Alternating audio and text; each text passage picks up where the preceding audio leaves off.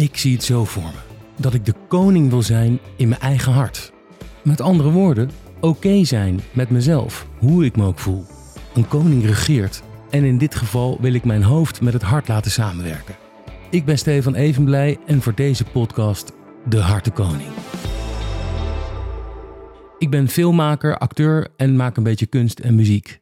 Maar nu ga ik in gesprek met verschillende mensen over uiteenlopende hartzaken. Over de mindere en klote gevoelens die we hebben.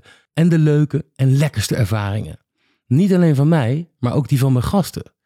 Mijn gasten zullen uiteenlopend zijn. Van goede vrienden die me inspireren of wie ik bewonder en benijd om hoe ze in het leven staan. Tot specialisten als een psychiater, een psycholoog en creatievelingen. Uiteindelijk is iedereen die een hart heeft een ervaringsdeskundige en een potentiële gast. Ik ben iemand die last heeft van angst en paniek. Ik schaam me daar niet voor, maar ik heb niet altijd zin om daar open over te zijn. Ik ben ook altijd op zoek naar dat gevoel van goed voelen, fit zijn en gelukkig zijn. Je kunt als mens niet altijd gelukkig zijn. Ken jij iemand met een fulltime glimlach op zijn of haar gezicht? Ik niet. En dat hoeft ook niet. Maar hoe kun je nou comfortabel zijn op die mindere momenten in je leven? Ik ga op zoek naar persoonlijke verhalen en verlangens. Maar ook naar angsten en pijnen. En de oorzaak daarvan. Deels gaat het dan ook over mijn eigen zoektocht. En ik wil connectie maken op het gebied van die hartzaken. Waar ben jij bang voor en waarom? Waar gaat jouw hart sneller van kloppen en waarom? De Hartenkoning. Dat ben ik nu nog helemaal niet. Nu ik start voel ik mij als een hartenboer. Lukt het ons om uiteindelijk die hartenkoning of koningin te worden van je eigen kasteel van vlees en bloed? Vandaag het eerste openhartige gesprek met Gabor Sommerhalder, een zeer ervaren en liefdevolle eigenaar van een hart. Het is een goede vriend van me en ik benijd hem om meerdere eigenschappen en ik wil weten hoe hij sommige dingen ervaart, doet en wil. Deze zoektocht gaat niet over hoe krijg ik de controle over mijn hart en gevoelens, maar hoe functioneer ik als ik de controle verlies? Ja, meneer Sommerhalder zit tegenover mij. Hallo. Hallo. Hi. En dat is een hele goede vriend van me. Ja. Jij bent zelfstandig adviseur voor grote financiële instellingen en vervolgens als oprichter en directeur van diverse bedrijven. En er is ooit eens iets over jou geschreven, of dat heb je zelf geschreven. Is dat Gabor die weet precies de juiste mensen zakelijk samen te brengen. En daaruit kun je concluderen dat hij zeer empathisch is. Ja, dat klopt. Ja. Oké. Hoe is het met je? Met mij is het goed. Met mij is het goed. Over dat empathische vermogen trouwens, dat is zakelijk gezien is dat een absolute asset. Dus je weet heel snel wat je klanten willen. Zo pak je makkelijk dingen op en kun je makkelijk dingen, je producten aanpassen bij de behoeften van je klant. Maar aan de andere kant is het ook wel een soort handicap. Als je de hele tijd voelt wat een ander voelt, weet je, dan heb je heel veel te voelen. Ja. En dat kan wel eens overweldigend zijn. Als iemand bijvoorbeeld ziek wordt, weet je, dat... Kijk even naar die programma's met die bloopers en zo. Dat iemand valt. Ja. Ja, dan voel ik het in mijn rug echt. Echt waar? Ja, het doet me gewoon pijn. Dus het hangt er bij mij, kan er niet naar kijken. Het hangt er bij mij echt van af wat ik zie. Dus als ik iemand zie met een skateboard, no mercy. Dan denk ik echt van, ja, dat doe je echt zelf. Nee. Oh. Maar een paard of zo, dan denk ik wel meteen, oh mijn god, weet je, of met dieren. Ja. Dat vind ik wel echt heel kut om te zien. Ja, ik deel hetzelfde. Dus ik ben geloof ik ook een empathisch persoon. Ik weet niet of jij dat... Kan je dat ervaren of iemand anders empathisch is? Ja, zeker. Ja. Bij jou ook. Dat is, je bekommert je om mij, je maakt je zorgen om mij, je wil weten hoe het met me gaat. Maar ben je ook iemand die de hele tijd de last van de wereld op zich neemt? Nou, de last van de wereld niet. Want ik heb ook wel aan heel veel mensen of een groot gedeelte van de wereld wel scheid, moet ik eerlijk zeggen. Maar wel veel mensen waar ik me om bekommer, ja. Maar daarover gesproken, dus duidelijk dat wij allebei empathen zijn. Totaal. Ja, goed. Ja. Deze podcast heet De Hartenkoning. En het hele concept is dat ik dat ben begonnen omdat ik het gevoel heb, ik ben nu een hartenboer, maar ik wil die koning zijn. Ben jij een hartenboer of een hartenkoning? En hartenkoning, dat ben je als je echt helemaal bent zoals je wil zijn. Dat je echt dat je blij en tevreden bent met wie je bent. En dat je niet meer zo hoeft te zoeken naar hoe je het zo leuk mogelijk maakt in je leven. Nou, dan ben ik in de low end van de hartenboer. Okay. Dus zeker niet tevreden, zeker niet te blij. Nee, dat heb ik allemaal niet. Nee. Maar dat is ook omdat ik me niet zo graag focus op mezelf. Ik focus me altijd meer op een ander. Maar zou je ook helemaal geen Hartenkoning willen zijn dan? Nou, dat is een bewonderenswaardige positie, lijkt me prachtig. Dan kan je toch ook nog veel beter andere mensen helpen? Ja. Maar heb je die ambitie dan niet? Ja, in principe, nou, dat helpen van mensen, dat doe ik al. Ook al omgevraagd. Dus ik denk, wat heeft ze nodig, wat heeft hij nodig? En dat doe ik dan ook onmiddellijk. Ja. Dat levert ook problemen op. Dat kan ook verkeerd uitpakken. Hè? Als je dus denkt, ik wil helpen, maar de ander die wil eigenlijk helemaal niet geholpen worden. Nee. Die wil bijvoorbeeld vertellen over een issue. En ik denk altijd meteen, oh, dat moet ik even oplossen voor die persoon door dit of dat te doen. Ja.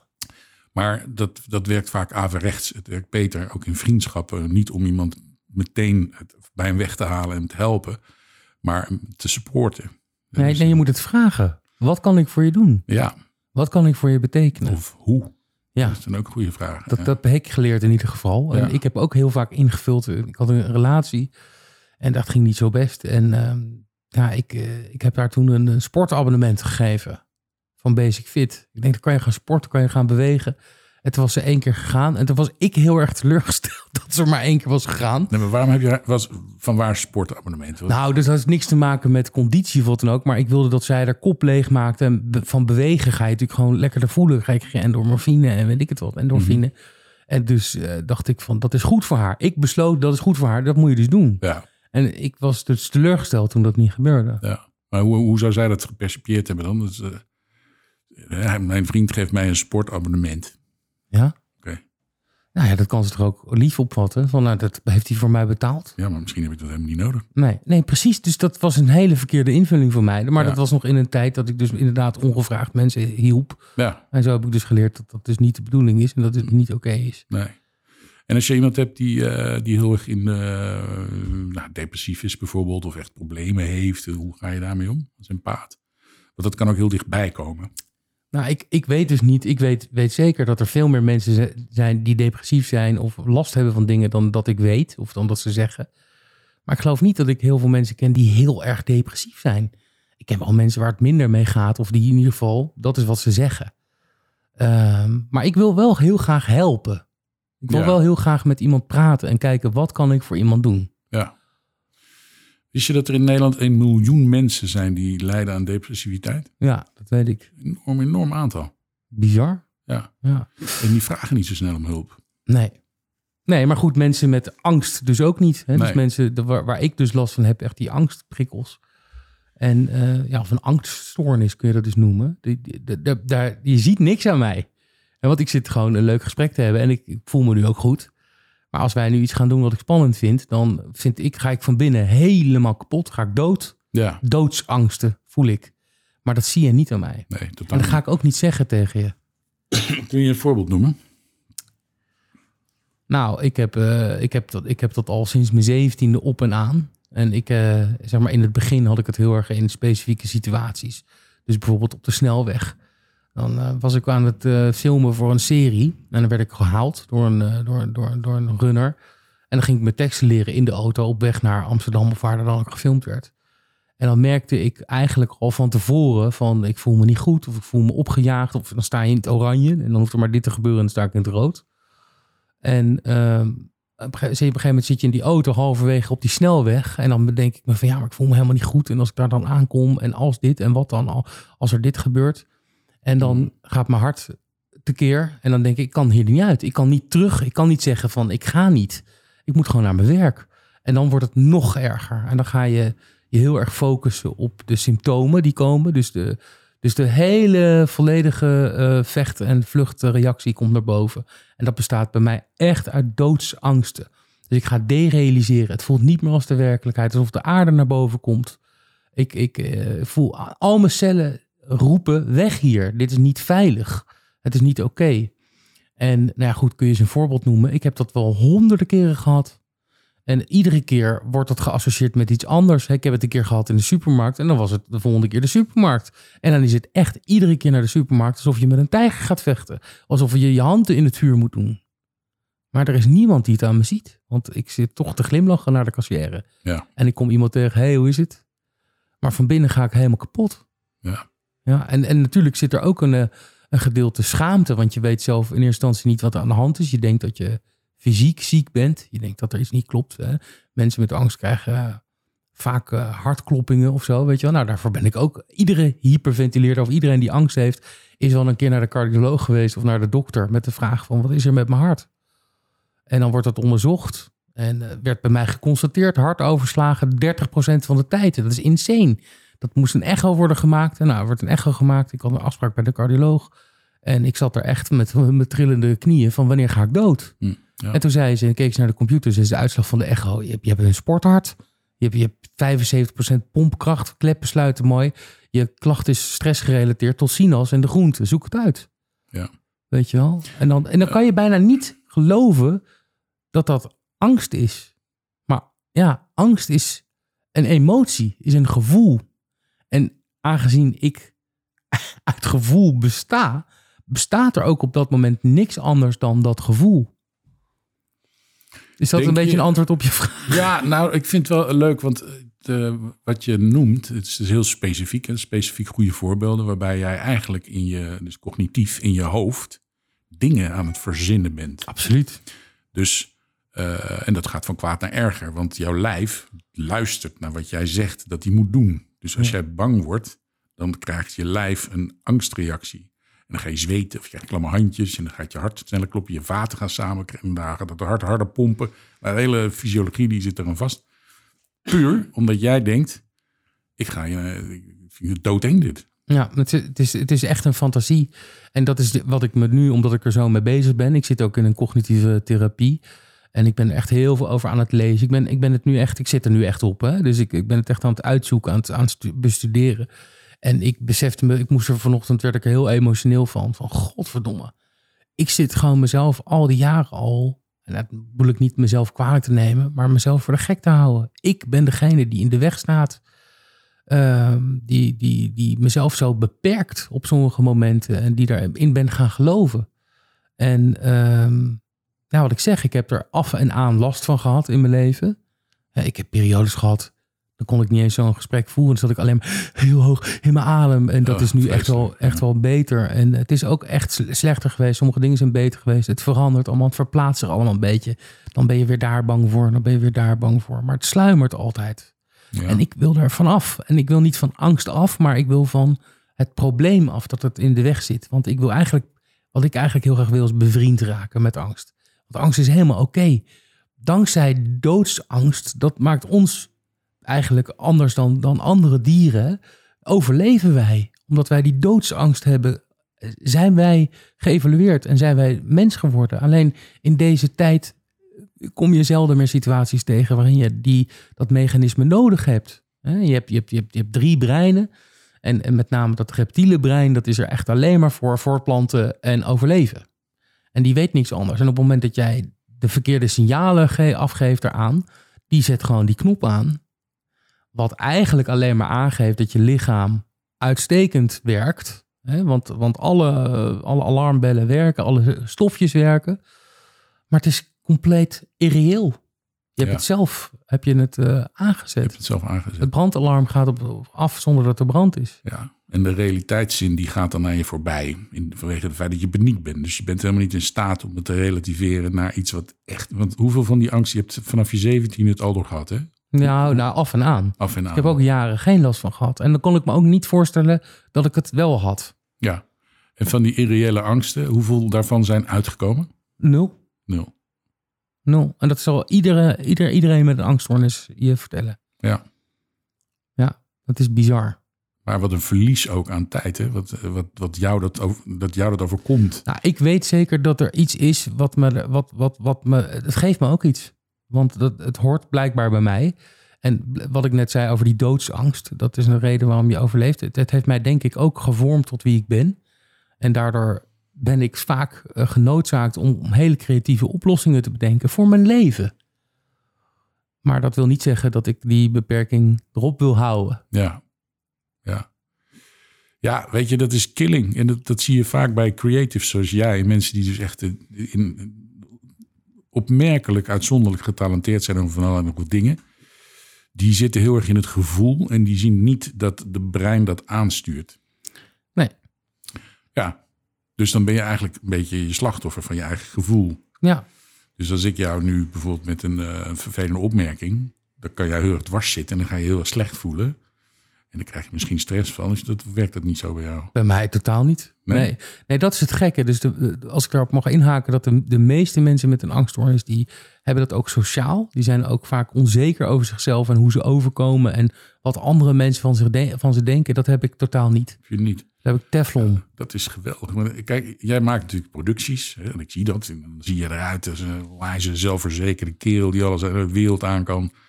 Als een boef, als een schurk, waar je op moet letten. En intussen zit daar gewoon een heel fragiel mannetje. Ja. Wat bang is van de wereld. Ja, maar ik ben wel zelfverzekerd, gek genoeg. Dus over mijn persoonlijkheid. Hoe kan dat? Nou ja, de angst die ik heb, de irreële angst, bestaat dus echt uit mijn fantasie. En het is het vertrouwen wat ik kwijt ben geraakt in ofwel mijn gevoel of mijn lichaam. Omdat ik me zo ben gaan fixeren op fysieke klachten. En dan kom je gewoon in een vicieuze cirkel terecht. Ik denk dat dat wel goed samen kan. Zelfverzekerd zijn en toch bang zijn. Ja, maar jij bent niet bang om naar een bloedmooie vrouw toe te stappen en haar een drankje aan te bieden. Nou ja, dat versier ik vrouwen niet. Ik weet niet hoe ik het wel doe. Oh, maar, sorry. Nee, ik ben daarin, dat klinkt soms best wel bescheiden. Er moet wel een soort van contact zijn. En dan in dat contact zoek ik naar een soort van gemene delen of zo. Maar ik ben niet een man die op een vrouw afstapt zonder... Hey, zal ik jou eens even een drankje aanbieden? Dat zit niet in. Want ik vind dat vaak ook oncharmant zelfs. Ja, dat is het ook. Ja. Maar ik zou het wel durven als ik het de moeite waard zou vinden. Of als ik... Maar dat is niet alleen bij een vrouw. Maar als ik ook een man zie die ik respecteer of die ik tof vind... dan ben ik ook niet... Dan schuw ik ook niet om er gewoon wat van te zeggen. Dus op het sociale gebied heb ik het niet. Heb je het niet? Nee. En heb je wel eens afgevraagd waarom het dan specifiek op jouw persoon van toepassing is? Nou, ik denk dat het heel erg met mijn karakter te maken heeft in combinatie met genen. Het is heel je bent genetisch belast. En het zit ook echt bij mij in de familie. En bij mij is het absoluut sterker dan... Ik heb het van mijn moeder. En haar zussen hebben het en een neefje en daar. Die hebben het allemaal veel minder erg, om het maar zo te zeggen. Of ze hebben het hetzelfde, maar bij mij komt het gewoon 3 keer zo hard binnen. Maar joh, weet je, aan de andere kant, er komen andere dingen, positieve dingen komen misschien ook wel 3 keer zo hard bij mij binnen. Zo kan je het ook zien. Ja. Het is gewoon echt de andere kant van de medaille. Maar goed, ja, van de beperking, zoals het mij beperkt in mijn leven, word ik zeker niet blij. Soms voel ik weinig vreugde. Ik ben niet depressief, omdat ik niet neerslachtig ben. Maar dat is het interessante wat jij net zei. Er zijn 1 miljoen mensen in Nederland die depressief zijn. Maar je weet eigenlijk niet wie. Je ziet het niet. Nee. Want wat is depressief eigenlijk? Het is een ziekte. Is dat zo? Ja, het is niet het gedrag. Kijk, we zijn allemaal eens een keertje droevig of zo. Of...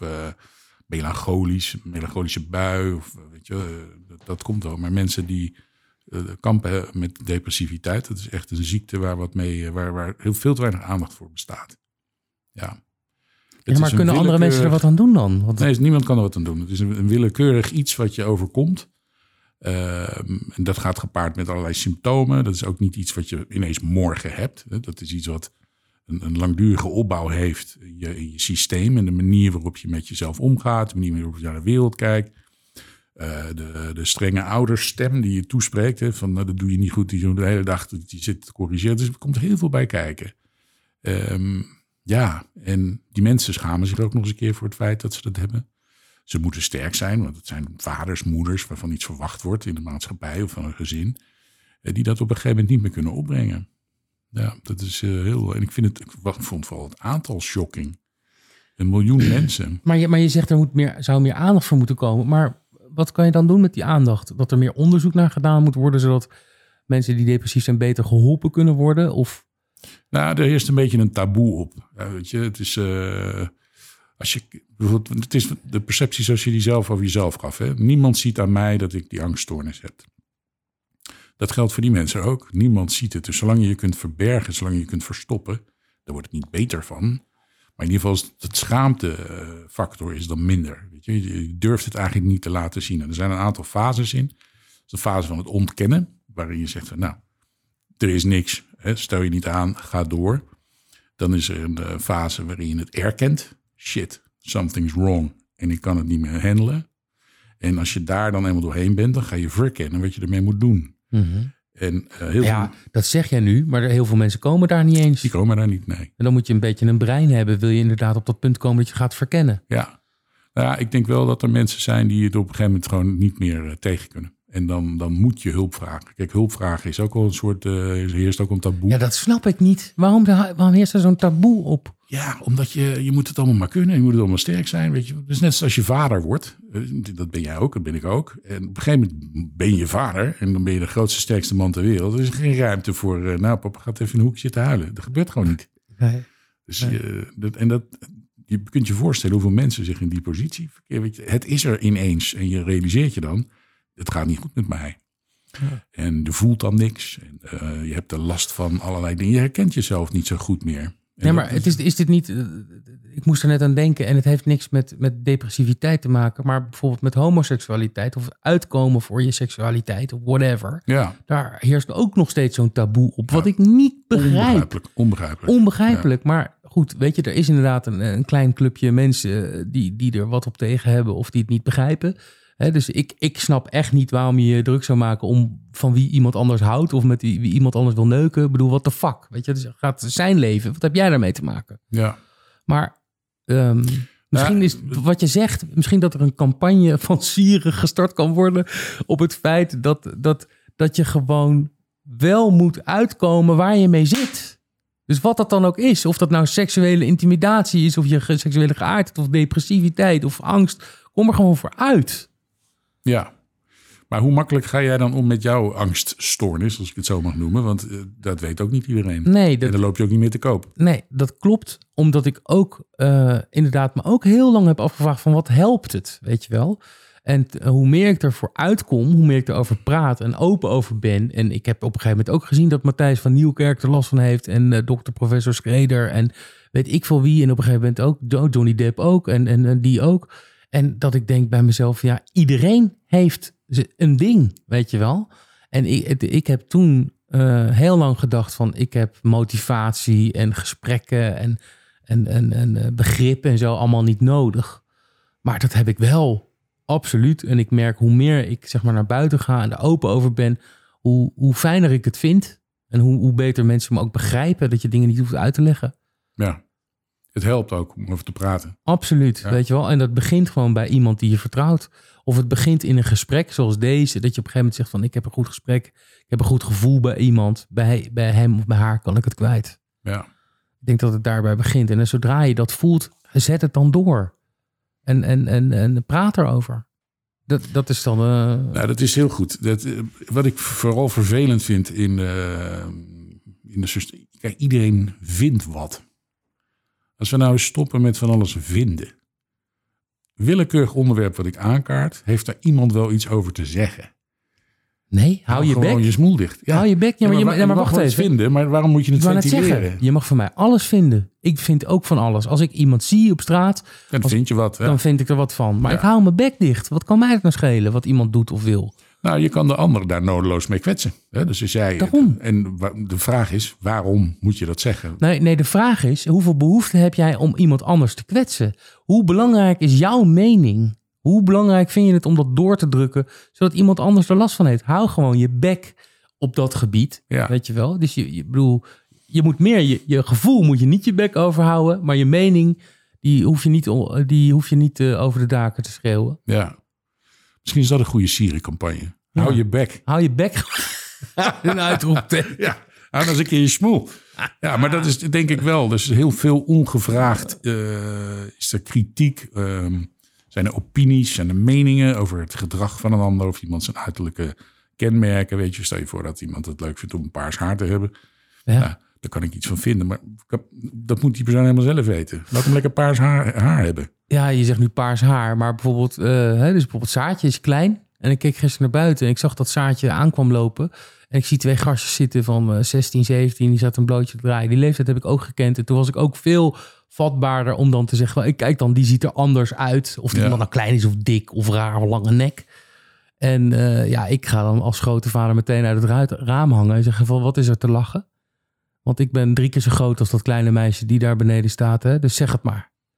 Het is niet de oplossing, maar goed, dat is hoe ik reageer. Ja, dat zijn de vaderlijke gevoelens. Ja, maar ja. Dus dat is de gedachte die je best mag hebben. Want dat komt vanzelf je op. Dat hoef je jezelf niet kwalijk te nemen. Je mag best vinden dat iemand anders is dan dat jij gewend bent. Dat is helemaal oké. Daar oordeel ik jou ook niet over. Want ik kan jouw perspectie niet invullen. Maar je hoeft dat niet te uiten. En zeker als het gaat om kwetsbaar iemand, een kind of iemand in een rolstoel... Ja. Of iemand die dus fysiek iets heeft... Ja. Als je daar iemand over gaat uitlachen of je mening over geeft... dan ben je bij mij echt aan het verkeerde adres. Ja. Het is zelfs erger. Ik weet niet of je die documentaire recent gezien hebt. Je kijkt naar tv. Ja, maar kijk wel docu's. Ja, dat ging over een meisje wat ook anders was. Ergens in een dorp. En die is zo geplaagd dat ze uit het leven is gestapt. Ja. Ja, allemaal door die fucking social media. De troep allemaal. Wat echt verderfelijke zooi is. Ja. Want daar loopt iedereen maar wat te gillen. Ja. Maar dat is echt de aars van de wereld. Die trollen op internet. Echt. Maar je moet je voorstellen, die jongens die dus op anonieme namen, zeg maar, op internet dat soort dingen lopen te roepen, die zijn natuurlijk ook heel ongelukkig, hè? Vergis je niet, dat zijn natuurlijk geen popioopjongens. Ja. Want de popioopjongens die lopen buiten met een meisje. En deze jongens zitten alleen achter hun computer met hun toetsenbord helemaal onder sperma. Ja. En die zijn natuurlijk ook ziek. Daar moet je ook, dat is weer een andere. Ja. Maar ik wil het eigenlijk hebben over, want het is natuurlijk ook een podcast die ergens over gaat, over inspiratie hebben. En een vaste rubriek, of gaat zijn in deze, is het hart van goud. En dan wil ik het hebben over iemand die wat jou betreft een hart van goud heeft. Dat kan van alles zijn. Dat kan iemand zijn die je niet kent, maar in ieder geval iemand die je inspireert of waarvan jij denkt van dat is zo'n intens goed mens, want dat is iemand met een hart van goud. En ik vraag me af wie dat voor jou is. Ja, dat is mijn toekomstige vrouw. Oh. Ja. Zonder meer, heb ik niet over na te denken. Nee, dat ging heel snel. Ja, dat is echt een zeldzaam mooi mens. Op alle vlakken, ja. En waarom heeft zij een hart van goud? Omdat het zorgen voor in haar... Het zit in die persoon, die doet dat. Hè? Fysiotherapeuten, die duizenden mensen door haar handen heeft gehad... die ze heeft beter gemaakt. Is begaan met het lot van anderen. Ook met zichzelf, ook met mij. Ook met dat van haar kinderen. Het is gewoon een heel goed... Daar zit geen kwaad in, niks. Die heeft een soort besloten dat alles goed is ook. Haar overkomt ook niks... He, dus als zij besluit om bijvoorbeeld op het perron ergens te gaan staan... dan weet ze dat precies waar zij staat de trein stopt en de deur open gaat. Dan heeft het niks te maken met het hart van goud. Maar als iemand beslist of besluit, ik loop geen gevaar... Nee. Dan gebeurt dat ook niet. Hè? En ze is heel gul in mensen die het moeilijk hebben. Bijvoorbeeld mensen die aan het sterven zijn bijvoorbeeld. Dat kan ze heel goed. Ik vind dat vreselijke processen. Maar zij kan heel goed die mensen begeleiden en helpen. En ja, wil ook graag in zo'n hospice gaan werken. Weet je. Ja, ik ben daar alleen geweest als een soort zoon toen mijn vader stierf. Maar wat een moeilijk vak is dat. En als iemand vanuit liefde het belangrijk vindt... dat iemand in de laatste levensfase nog liefde nodig heeft. Maar voor haar is dat dus helemaal niet moeilijk. Het is heel natuurlijk. Ja. Ja, heel natuurlijk. En het gaat ook heel, echt zo engelachtig hoe dat gaat bij haar. Is zij ook zo geboren, denk je? Of is zij zo geworden? Ja, het is wel een engel, ja.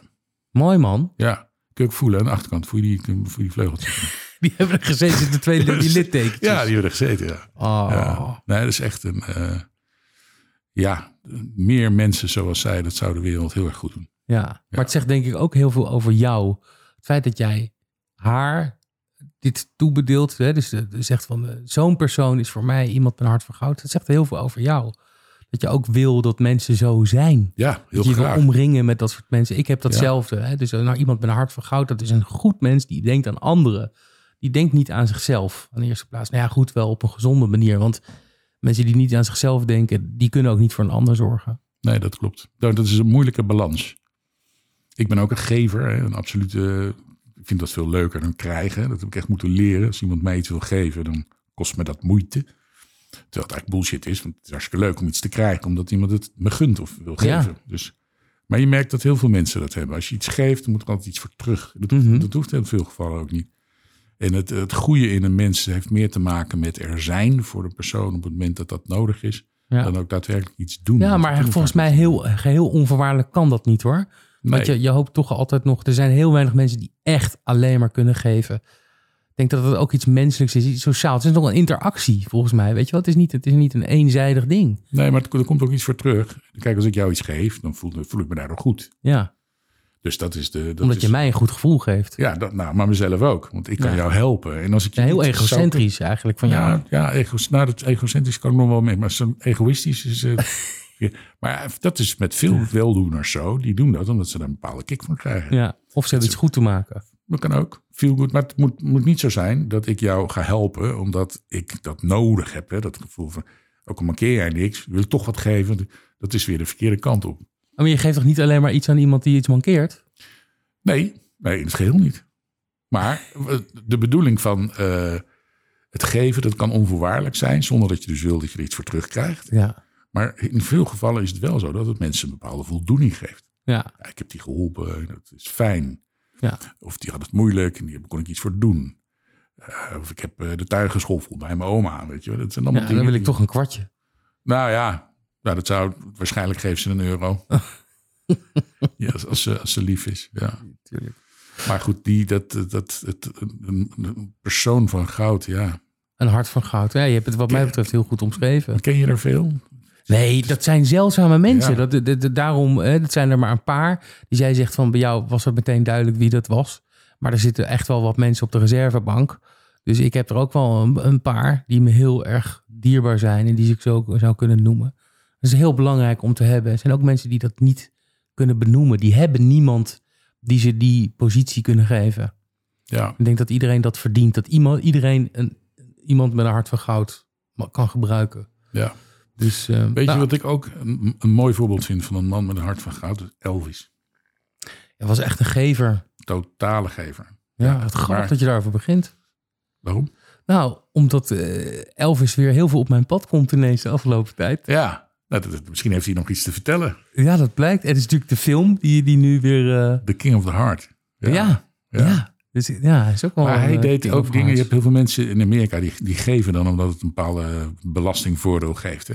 Ja. En dat wilde hij niet. Hij zegt dan is het geen geven. Dus ik doe om de belasting. Dus dat moet echt zijn. Ja. Ja, zijn dus nu nog steeds heel veel oude vrienden van hem die 1 of 2 auto's van hem hebben gekregen. Maar volgens mij, het zit hem niet alleen in spullen. Het zit hem ook heel erg in liefde en aandacht. Hè? Hij gaf mensen echt liefde en aandacht. En het is hem echt te overkomen ook. Het is dus, dat vind ik ook zo mooi. Dat ondanks dat imago, en dat zegt hij ook heel duidelijk. Van, je hebt Elvis de mens en je hebt Elvis het imago. En het is heel moeilijk om dat op te leven. Maar het was een oprecht goed mens die echt nooit had gedacht dat hij iemand belangrijk zou worden voor anderen. Ja. En dat is die nog steeds. Want het is natuurlijk een mega inspiratiebron. Niet alleen voor fans van zijn muziek. Maar er zijn zoveel acteurs schatplichtig aan deze man. En ja, ik vind hem dus ook inderdaad als mens enorm inspireren. Vind ik echt grappig dat je dat zegt. Ja, ik heb 2 gouden platen hangen in het toilet van Elvis. In het toilet? In het toilet, ja. Die moet op een andere plek. Ja, misschien na dit gesprek ga ik dat doen. Okay. Maar ik wil 1 ding nog echt weten. En dat is ook een vaste rubriek. In de Hartenkoning. En dat is, waar gaat jouw hart sneller van kloppen? En dat kan natuurlijk op 2 manieren. Dus net als het woordje opgewonden zijn of exciting zijn. Maar ik wil het positieve van jou weten. Ja, niet de stoplichten bedoel je? Nee. Geen stress, geen stressoren. Dat kunnen we straks gaan. Maar eerst het positieve. Waar gaat je hart sneller van kloppen op een leuke... En dat kan op van alles zijn. Dat kunnen door spullen komen of door mensen of door seks of door weet ik het wat. Maar wat is dat voor jou? Wat een goede vraag. Het eerste wat in me opkomt is eigenlijk muziek. Ja. Muziek is een geluid in het algemeen. Dat zijn natuurlijk bepaalde frequenties. Je kunt met frequenties een prachtige sonate maken. Maar je kan er ook een ongelofelijke pestbende van maken. En ik ben heel erg van geluiden. Ik kan heel goed horen en ruiken en dat soort dingen. Ruiken heeft trouwens niks met dat muziek te maken. Maar ja, sommige muziek kan je zo extreem raken, weet je. Het kan je ook zo onwijs opwinden. Dus, en dat vind ik bijzonder. Dat zijn slechts frequenties. En kun je eens een voorbeeld noemen van een of twee nummers die jou dat gevoel geven en waarom? Dan stel je een lastige vraag. Een gevoel en dan waarom? Het gevoel dat ontstaat dan en waarom, dat weet ik eigenlijk niet. Nee. Ik vind Elvis, dat als ik dat draai, dan word ik heel erg vrolijk van. Ja, maar ook als die een bepaalde... Als ik kijk naar Aloha from Hawaii, dat ken je ongetwijfeld ook wel. Ja. Hoe die man daar staat te zingen. En... Daar zijn die gouden platen van in met toilet. Oh, geweldig. Ja, dat is natuurlijk het eerste wereldwijde concert wat uitgezonden is. Ja, dat heeft hij gedaan, hè? Bizar. Hij gedaan. Ja, dat lijkt allemaal zo lang dat we zijn opgegroeid met televisie en dat er wereldwijde uitzendingen zijn. Maar dat is gewoon eigenlijk... Het was 1975. Ja. Was jij er toen al? Nee. Ja, ik wel. Kun je nagaan. Ja. En we hadden een zwart-wit tv en dan stonden we met zo'n super 8 cameraatje stonden we dat op te nemen. Ja, dat was heel bijzonder. Maar hoe die man daar staat, weet je. Ja. Hoe die daar staat en dan geeft hij die riem ook weg. En denk ik, waar is die riem gebleven? Ik moet weten waar die riem is. Ja, hij heeft natuurlijk ook duizenden sjaaltjes weggegeven. Duizenden sjaaltjes, dat waar zijn die? Ja. Maar ook dit. Zou die eigenlijk nog te koop zijn? Nou, dan ben jij dus een vrouw. En dan zie je die man en dan ga jij gillend naar voren. Want jij wil een doekje. Met zijn zweet. Ja, je wil iets tastbaars hebben. Hoe werkt dat? Ja, ik weet het ook niet. Ik bedoel, ik zou best ook het slipje van Marilyn Monroe willen hebben. Ja. Het moet omdraaien. Ja. Maar oké, Elvis. Muziek. En maar dus, en dat gaat ook de andere kant op voor jou. Dus, ook dus je kan ook zwijmelen of huilen van muziek. Ja. Hey, dus even iets persoonlijks. En het meest recente is dat is veroorzaakt door jou. Ja, dat wilde ik net zeggen. Ja. Dat is iets persoonlijks. Ja. Ik heb jou een liedje doorgestuurd, die overigens is doorgestuurd door mijn eigen broer. Frank, die stuurde dat naar mij. Ik weet nog dat Saartje, die woonde nog niet bij mij, die lag naast me. En het was laat, het was denk ik 11:30, 12:00. Hij zegt, dit nummer, dat moet je luisteren op een koptelefoon, op je gemak. Die komt zo hard binnen, let maar op. Nou, dat heeft het zeker gedaan. Ja, ik durf, als jij zoiets stuurt, dan neem ik dat mijn bloed serieus is. Durfde niet eens te luisteren in het begin. En toen dacht ik, oké, nou, verman jezelf, ga in ieder geval het eerste stukje. En de eerste beat met die hart, dat, weet je, dat ritme, dat je dat hart wordt. En dan, nou, dan het is wel heel toepasselijk, hè? Dat het ook met een hartslag. Ja, dat is niet voor niks. Als ik het nu opzet, trek je dat? Ja. Of zeg jij liever niet? Jawel, ik trek dat wel. Oké. Maar kun je omschrijven wat het met je deed toen je er verder naar luisterde? Nou, dat vind ik het knappe van muziek. Hè. Dus dat is voor iedereen heel anders. Maar dat er een herkenbaarheid in zit. In tekst of in de muzikaliteit daarachter. Nou, alleen dit al, weet je. Je hoort dat haar hartslag. En dat gaat over iemand die geen hartslag meer heeft.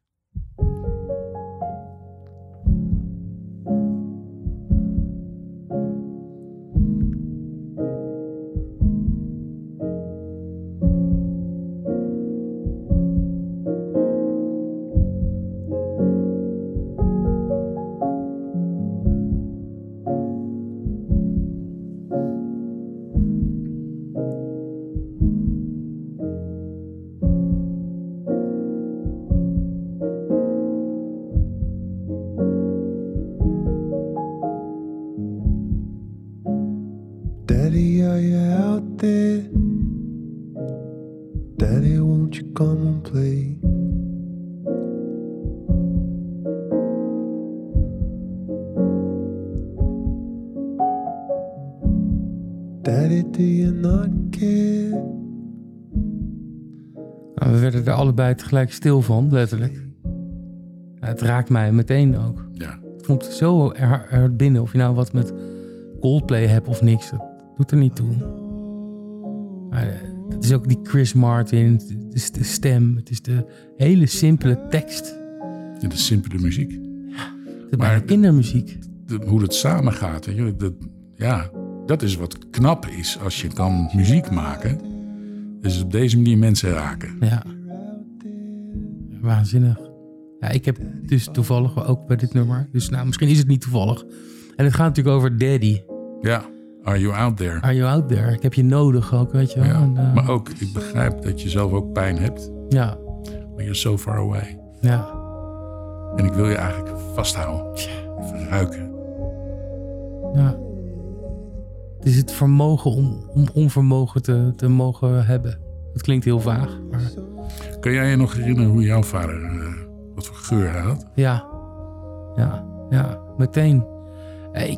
Ik heb zo'n sterke band met mijn vader. Had ik als kind. Ik keek zo naar hem op, zeg maar. Het was naast hem zitten in de auto. Dat was ja, wat sommige kinderen hebben om naar Monkey Town te gaan of naar de pretpark.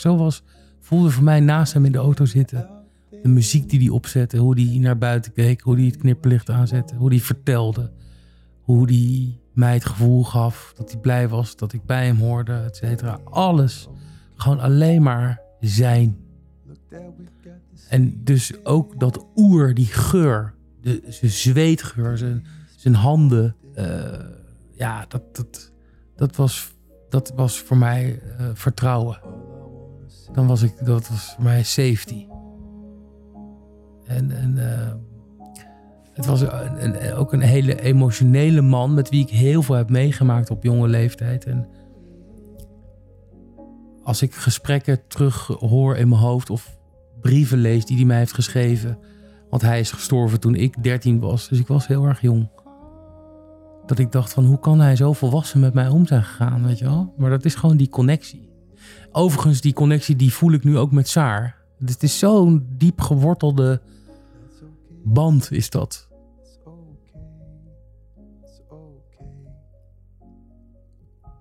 Het is oké. Ja, schitterend.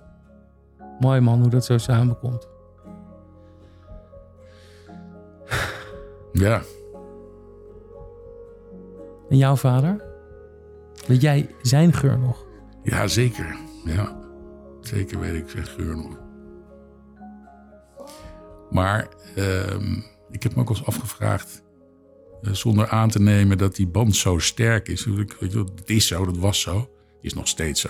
Mijn vader is jaren dood. We hebben het nog steeds over jouw vader is jaren dood. Ja. Het speelt een heel belangrijke rol in onze levens. Zeker. Nog steeds. Ja. Voor mij hoeft dat ook niet weg. Nee, voor mij wel, maar de invloed die het heeft. Hè, dus met name het feit dat wij als grote volwassen kerels... Dan zit hij janken over zo'n liedje, over zijn vader op het moment dat de datum is dat hij is gestorven. Ja, nou, ik doe het liever de dag daarvoor. De dag dat hij nog leefde. Ja. Ik vind de dag dat hij gestorven is een kutdag. Ja, dat is het ook. Ja, en dan aan de ene kant ben ik ontzettend dankbaar. Dat bij jou heeft het heel kort geduurd. Hè? Dat vind ik eigenlijk heel erg zonde. Dat je vader zo vroeg bent verloren. Want je hebt andere stadia in je leven niet mee kunnen maken. Hè? Waarin je ging verzetten tegen die man. Of dat je een eikel vond. Of ja. dat heb je allemaal niet gehad. Of dat je dan weer samenkomt. Dat je hem toch kan vertellen dat je van hem houdt. Als je, en met Saar, als opa. Weet je, dat heb je allemaal niet. Maar ik heb het wel gedaan. Ja. Dat stuk, want als wij nu over onze vaders praten. Dat is voor mij de hemel, om het maar zo te noemen. Want ik heb, ondanks dat ik niet geloof, toch een soort van hemelachtig gevoel. Ja. Dat is dat hij levend blijft in mij. En dat is ook wat er ook echt is. Ja. Dus ik snap wat je zegt, dat je dat jammer vindt. Maar ik heb dat wel gewoon met hem gedeeld. En ik ben ook echt af en toe boos op hem, nog steeds. Ja. Dat is gewoon actuele boosheid. Dat is geen oude boosheid. En ook het verdriet is actueel. Ik mis hem nu. Ja. En niet, ik heb hem de afgelopen jaren gemist. Ja. Ja. En dan is het zo dat je... Ja, waarom mis je hem eigenlijk? Kijk, jij bent nu vader. Mm-hmm. Hij was je vader. Hij is mijn vader. Hij is je vader. En alles wat die man had, hè, in zijn bloed en alles, dat zit allemaal in jou. Ja. Dus jij bent het ook. Ja. Zo voel ik het ook. Dat is ook weer het interessante van het leven. Het is allemaal vergankelijk, op een of andere manier. En het feit dat wij hier zitten, komt omdat al die papa's en mama's boven ons, papa's, opa's, overal, bed, hebben allemaal die kinderen gemaakt. Ja. En wij ook nu. Ja. Nou, het is toch een verering van het leven, toch? Ook je voorouders. Absoluut. Ik vind dat reet interessant ook altijd, wat die mensen voor levens hebben gehad. Want dat heeft ook weer... Ik ben een Europeaan. Ik ben geboren in Nederland. Ik ben helemaal geen Nederlander eigenlijk. Nee. Dus een Zwitserse vader, een Hongaarse moeder. Uit de tijd dat het nog het Sisi-tijdperk was. En mijn vader is geboren in Indonesië. En die was ook Indonesisch. Ja. Toen had gewoon een Nederlandse Duitse jongen was. Weet je, allemaal gedoe af met die families all over the world. Maar ze, ja, heel de wereldburger gewoon. Wereldburgers, ja. Ja, maar dat draag je wel allemaal bij je. Hè? Dus ik bedoel, jij weet misschien niet hoe de neus van je overgrootmoeder eruit zag. Nee. Maar je neus wel. Ja. Die weet het wel. Maar ook het instinctieve, dat heb jij al eerder tegen mij gezegd. Dat is ook heel leuk. De kunst van bijvoorbeeld ruiken of voelen, dat is ook meegegeven. Ja, ja, dus dat kun je niet leren. Nee, dingen die je lekker vindt, dingen die je vies vindt. Dat is, voorkeuren, ja. Dat heb jij niet verzonnen, dat heb je meegekregen. Nee, maar het is gewoon allemaal een feest der herkenning. Ja. Dat is het. En daar wil je aan vasthouden. Ja. Dat is waar je blij van wordt. Ja. Wat vind je als mensen zeggen, ik wil geen kinderen? Ja, dat is heel aan hun. Daar vind ik niks van. Vind je niks van? Ik snap het van mezelf uit. Is het heel lastig, want ik zag dat vroeger allemaal heel anders voor me. Mm-hmm. Dus dat ik wilde heel graag een gezin of kinderen. En ik heb een kind gekregen, letterlijk. Onverwachts en ongevraagd. Maar heel erg gewenst. Dus ja, wat vind ik daarvan? Ik vind het eigenlijk onnatuurlijk. Want ik heb wel een natuurlijke drang om me voor te planten. Om ook voort te leven in mijn nazaten. Ja. Want ik wil dat die schat blijft bestaan. Want ik geloof wel dat mijn voorouders en ik een licht mee hebben gekregen. En dat is er zolang ik leef en mijn nazaten leven. Dat vind ik wel belangrijk. Is dat een antwoord? Of nou, het is een beetje ver gezocht? Nee, maar het is ook een hele complexe vraag. Want op het moment dat mensen geen kinderen willen, dan ontslaan ze eigenlijk zichzelf ook van dat leven wat ze zoveel gebracht heeft. Ja, maar dat is natuurlijk de vraag. Misschien heeft dat helemaal niet voor hen. Misschien niet, dat klopt. Alleen het houdt bij hun wel op. Ja, maar ja, dat is misschien ook oké. Het is toch ook survival of the fittest. En die zijn dus dan niet fit genoeg. Blijkbaar. Ja. Hey, onwijs bedankt voor het gesprek, man. Ja. Het is echt... Wij gaan altijd meteen de diepte in, hè? Nou. Ja, dan moet je een beetje vrolijker moeten wezen. Nou, maar we kunnen dat nog wel een keer doen. Het is helemaal niet gezegd dat bij één keer moet blijven. Ik ben in ieder geval echt... Ik moet even van bijkomen. We gaan nog even een theetje drinken. Dit was de Hartenkoning podcast. Hartstikke bedankt voor het luisteren. En de Hartenkoning wil graag verbinding maken. En laat dus even weten of je vragen of opmerkingen hebt naar aanleiding van deze aflevering. Mailen kan naar info@hartenkoning.nl. Graag weer tot een volgende aflevering met weer een openhartig gesprek. Nou, wil jij ook graag de koning of koningin zijn van jouw eigen hart? Blijf dan deze hartavonturen volgen. Doe rustig aan en je hoort mij weer bij een volgende aflevering van De Hartenkoning.